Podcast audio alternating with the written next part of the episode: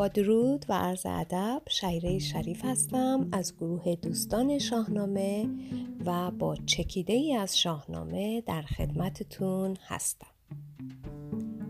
این بخش بزم و رزم رستم نام داره و با بررسی بخش هایی که رستم در اونها حضور داره می‌خوایم به شخصیت رستم پی ببریم. این قسمت داستان رستم و اسفندیاره. قبل از اون که داستان رو شروع کنم خلاصه ای از آنچه که گذشت رو خدمتتون خواهم گفت. گفتیم در این بخش از شاهنامه دو پهلوان و دو قهرمان ایران زمین مقابل هم قرار می گیرن رستم و اسفندیار. که هر کدوم به نوبه خودشون بارها ایران رو نجات دادن.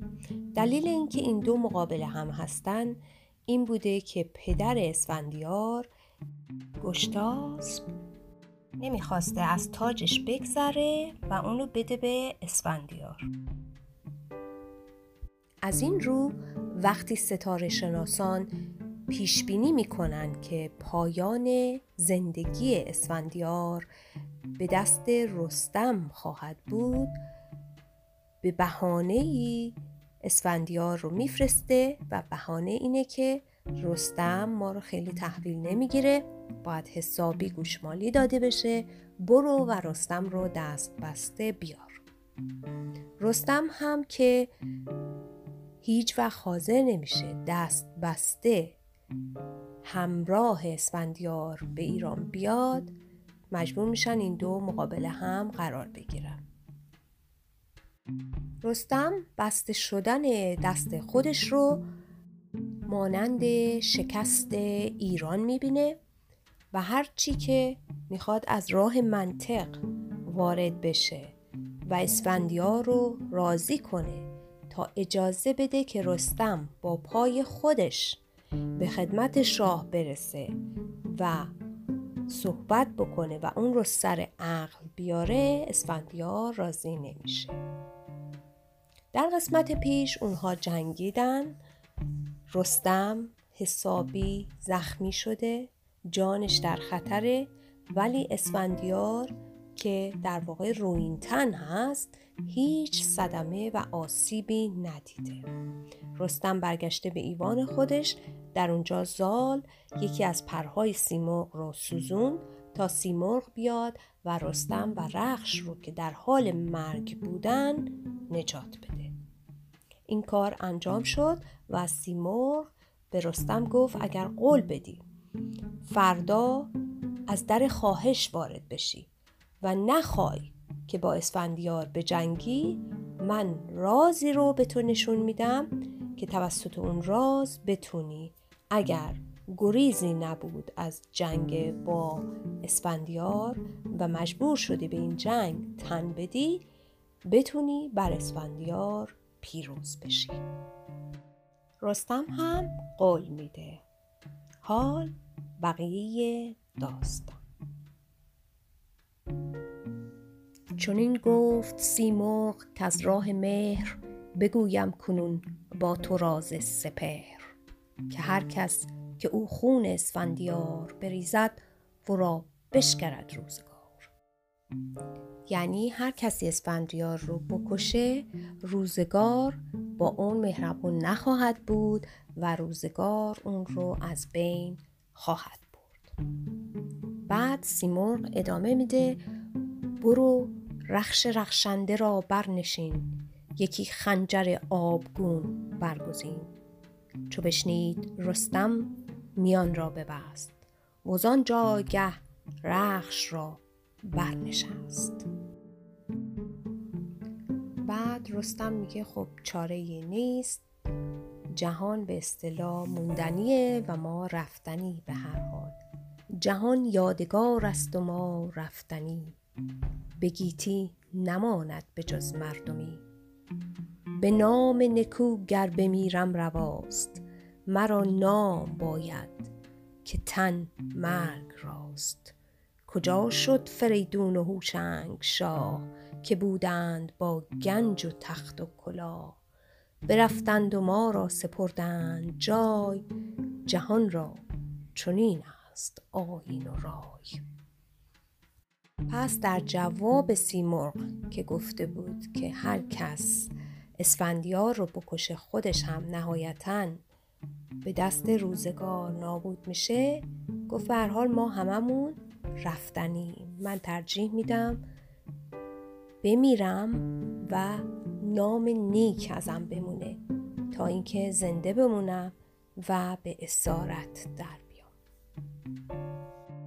همی راند تا پیش دریا رسید ز سیمرغ روی هوا تیره دید. چو آمد به نزدیک دریا فراز فرود آمد آن مرغ گردن فراز. به رستم نمود آن زمان راه خشک همی آمد از باد او بوی مشک.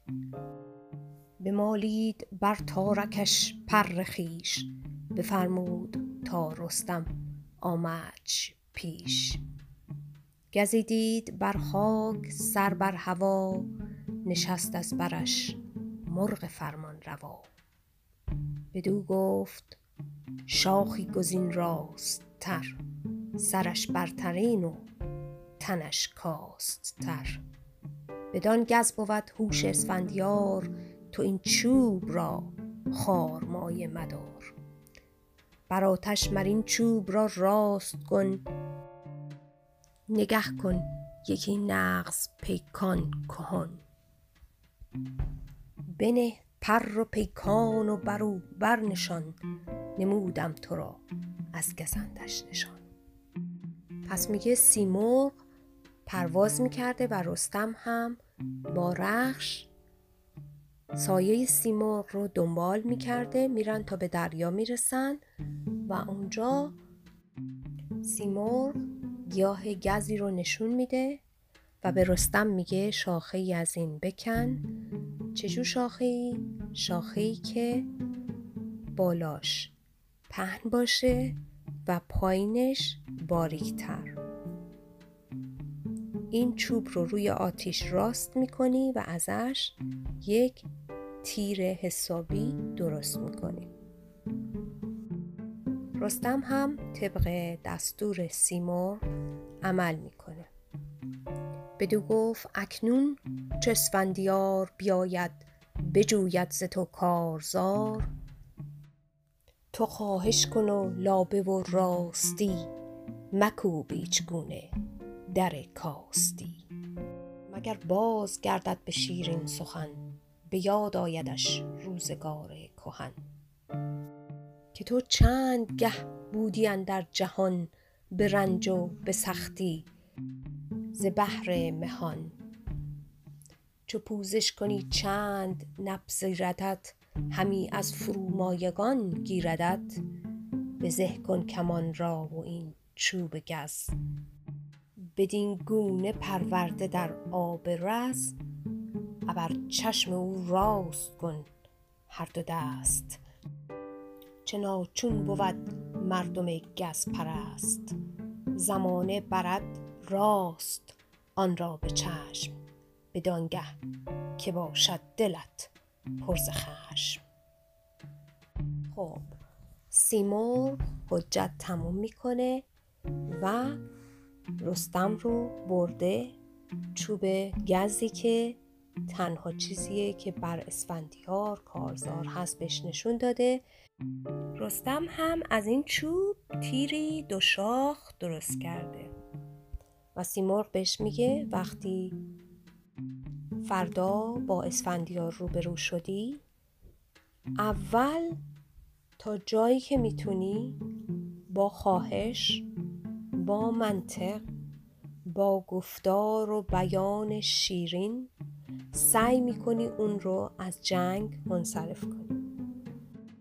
ولی اگه اسفندیار قبول نکرد و کوتاه نیومد و مجبور شدی که باهاش مبارزه کنی این تیر دو سر رو راست به چشمان اون پرتاب می‌کنی. چون اسفندیار در واقع روین تنه. و افسانه اینجوری بیان می‌کنه که وقتی که اسفندیار وارد چشمه آب حیات شده چشمانش رو زیر آب بسته. و از همون ناحیه یعنی از ناحیه چشمهاش آسیب پذیر شده. پس این تیر دو سر تیر گز رو که سیمرغ به رستم نشون داد چجوری تهیه کنه و رستم اونو درست کرد قراره بخوره در چشمان اسفندیار که تنها نقطه بدنش هست که میراست یعنی روی تن نیست. سپیده همان گهز که بردمید میان شب تیره در چمید. چقدر زیبا بیان کرده. سپیده و اون نور که در میان سیاهی و ظلمت شب بیرون میاد و یه جورایی قاطی میشه با اون تاریکی. و کم کم زمین رو از نور خودش پر می‌کنه. خب روز بعد شده رستم راه میفته میره به منزلگاه اسفندیار و اونجا خیلی با اعتماد به نفس با صدای بلند اسفندیار رو صدا می‌کنه که پاشو پاشو تا بریم و به رسممون ادامه بدیم. اسفندیار که خیالش راحت بوده با اون جراحاتی که روز قبل به رستم وارد کرده رستم امروز زنده نخواهد بود و با خیال خوش رفته خوابیده با نگرانی و تعجب بیدار میشه. به پشوتن این چنین میگه شنیدم که دستان جادو پرست به هنگام یازد به خورشید دست. میگه شنیدم که این زال جادوگره و وقت وقتش ازش کارهایی برمیاد که باورش مشکله. در قسمت های قبلی یادآور شدیم که زال از اونجا که در آشیانه سیمرغ بزرگ شده بود خیلی جاها به عنوان بی احترامی به اون شاید و خیلی جاها شاید از روی نادانی بهش چیزهایی می‌گفتن و صفاتی نامناسب رو به اون نسبت می‌دادن. یکی از اونها جادو پرستی بوده یا جادوگری بوده که اینجا می‌بینیم که اسفندیار باز برمیگرده و میگه که این کار در واقع کار زاله که با جادو و جنبل رستم رو دوباره سر پا نگه داشته. بپوشید جوشن یلسفندیار بیامد بر رستم نامدار. خروشید چون روی رستم بدید که نام تو باد از جهان ناپدید. فراموش کردی تو سگزی مگر کمان و بر مرد پرخاش خر. ز رنگ زالی بدین سان درست. وگرنه که پایت همی گور جست. بکوبمت زین گونه امروز یال کسی پس نبیند تو را زنده زال. این گفت رستم به اسفندیار. که ای سیر ناگشته از کارزار. بترس از جهاندار یزدان پاک خرد را مکن با دل اندر مغاک.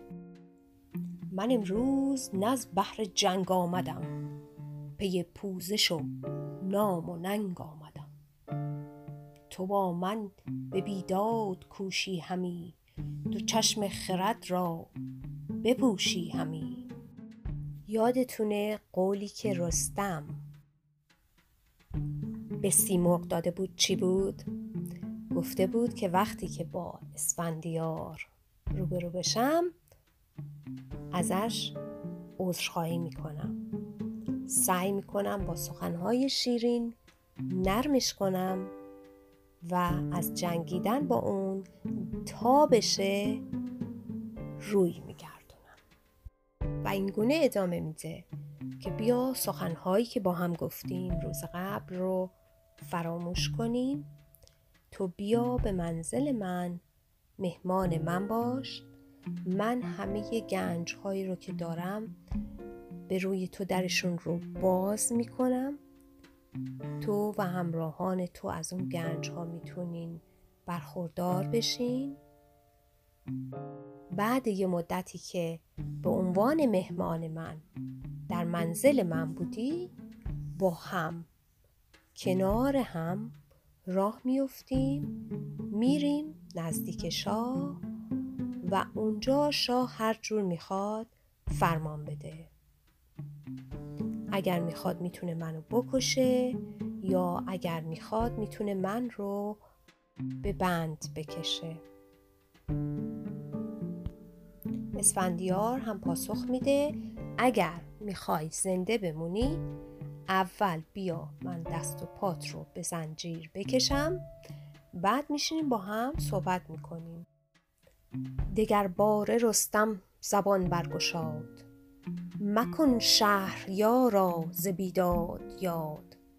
مکن نام من در جهان زشت و خار که جز بد نیاید از این کارزار. هزارانت گوهر دهم شاهوار همان یاره زر با گوشوار. هزارانت بنده دهم نوش لب پرستنده باشد تو را روز و شب. ز دل دور کن شهریارا تو کین مکن دیو را با خرد همنشین. یعنی هی مرتب داره اصرار می‌کنه که از فکر اینکه دست و پای من رو به بند بکنی بیرون بیا و بگذار من به عنوان همراه و همپای تو باهات تا ایران بیام. جز از بند دیگر تو را دست هست به من بر که شاهی و یزدان پرست. که از بند تا جاودان نام بد بماند به من بس تو انجام بد. میگه چاره دیگه ای هم غیر از اینکه دست من رو ببندی داری. من با تو میام. این فکر رو از سرت بیرون کن. حالا اسفندیار چنین پاسخ میده. به رستم چنین گفت اسفندیار که تا چند گویی سخن نابکار. مرا گویی از راه یزدان بگرد ز فرمان شاه جهانبان بگرد. که هر کو ز فرمان شاه جهان بگردد سرآید بدو بر زمان. خب یکی از نکات جالبی که میشه روش یک نیش ترمز بزنیم و کمی بهش فکر کنیم همین صحبت اسفندیاره که فکر می‌کنه که فرمانی که شاه به اون داده که بره اجرا کنه در واقع فرمان خداونده و موظفه که این کار رو انجام بده. و اگر طبق فرمانش عمل نکنه انگار از گفته خداوند برگشته. خب باز اگه بخوایم داستانهای شاهنامه رو امروزی ترش بکنیم می‌تونیم به کسانی اشاره کنیم که خواسته ها و کارها و افکار خودشون رو به یزدان نسبت میدن و هر گونه مخالفتی با اونها رو به عنوان مخالفت با خداوند حساب می‌کنن. وقتی که به اینجا می‌رسه دیگه رستم می‌دونه که دیگه فایده ای نداره. هر چقدر هم بخواد خواهش کنه و دلیل بیاره امکان نداره اسفندیار راضی بشه و از خیر بند زدن به دست و پای رستم بگذره. بدانست رستم که لابه به کار نیاید همی پیش اسفندیار. ولی قبل از اینکه اسفندیار رو بخواد با تیر از بین ببره دعا می‌خونه. دعاش این گونه است. همی گفت که پاک دادار هور فزاینده دانش و فر و زور. همی بینیم پاک جان مرا توان مرا هم روان مرا. که چندین بپیچم که اسفندیار مگر سر بپیچاند از کارزار. تو دانی که بیداد کوشد همی همی جنگ و مردی فروشد همی. به بادافرین گناهم مگیر توی آفریننده ماه و تیر. پس دعاش این گونه است. به خداوند میگی که خداوند تو که بر همه چیز شاهدی می‌بینی که خیلی سعی کردم که اسفندیار از در جنگ با من وارد نشه. ولی هر کاری می‌کنم بیفایده است و مجبورم که با اون بجنگم. منو به خاطر این گناهم مجازات مکن که چاره دیگه ای نداشتم. تو این مدت که حالا داره رستم به راز نیاز مشغوله اسفندیار میگه که حالا من تیری بهت می‌زنم که تو بفهمی که تیر معنیش چیه. و یک تیر می‌زنه به سمت رستم. و رستم که چاره دیگه ای نداره تیر دو سری رو که شب قبل به دستور سیمرغ آماده کرده بوده توی کمان می‌ذاره و به سمت چشمان اسفندیار اونو پرتاب می‌کنه. بزد تیر بر چشم اسفندیار سیه شد جهان پیش آن نامدار. خم آورد بالای سرو سهی از او دور شد. دانش و فرهی نگون شد سر شاه یزدان پرست. بیفتاد چاچی کمانش ز دست. بعد رستم بهش میگه تو آنی که گفتی روین تنم بلند آسمان بر زمین برزنم من از شست تو هشت تیر خدنگ بخوردم ننالیدم از نام به یک تیر برگشتی از کارزار بخفتی بر آن باره نامدار. جا رستم بهش میگه که چطور شد؟ تو قرار بود رو این تن باشی. با یک تیر من از پا در اومدی. وقتی که سپاه اسفندیار می‌بینن که اسفندیار روی زمین افتاده پشوتن که در واقع وزیر و مشاور اسفندیار بوده و بهمن پسر اسفندیار بودو میرن بالای سر اسفندیار. پشوتن شروع می‌کنه به گریه و زاری و اظهار ناراحتی کردن. که نفرین بر این تاج و این تخت باد بدین کوشش بیش و این بخت باد. که چون تو سواری دلیر و جوان سرفراز و دانا و روشن روان بدین سان شود کشته در کارزار به زاری سرآید بر او روزگار. اسفندیار که هوشیاریشو باز یافته به پشوتن میگه.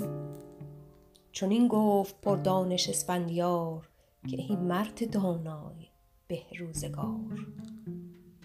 مکن خویشتن پیش من بر تباه چنین بود بهر من از تاج و گاه تن کشته را خاک باشد نهال تو از کشتن من بدین سان منال.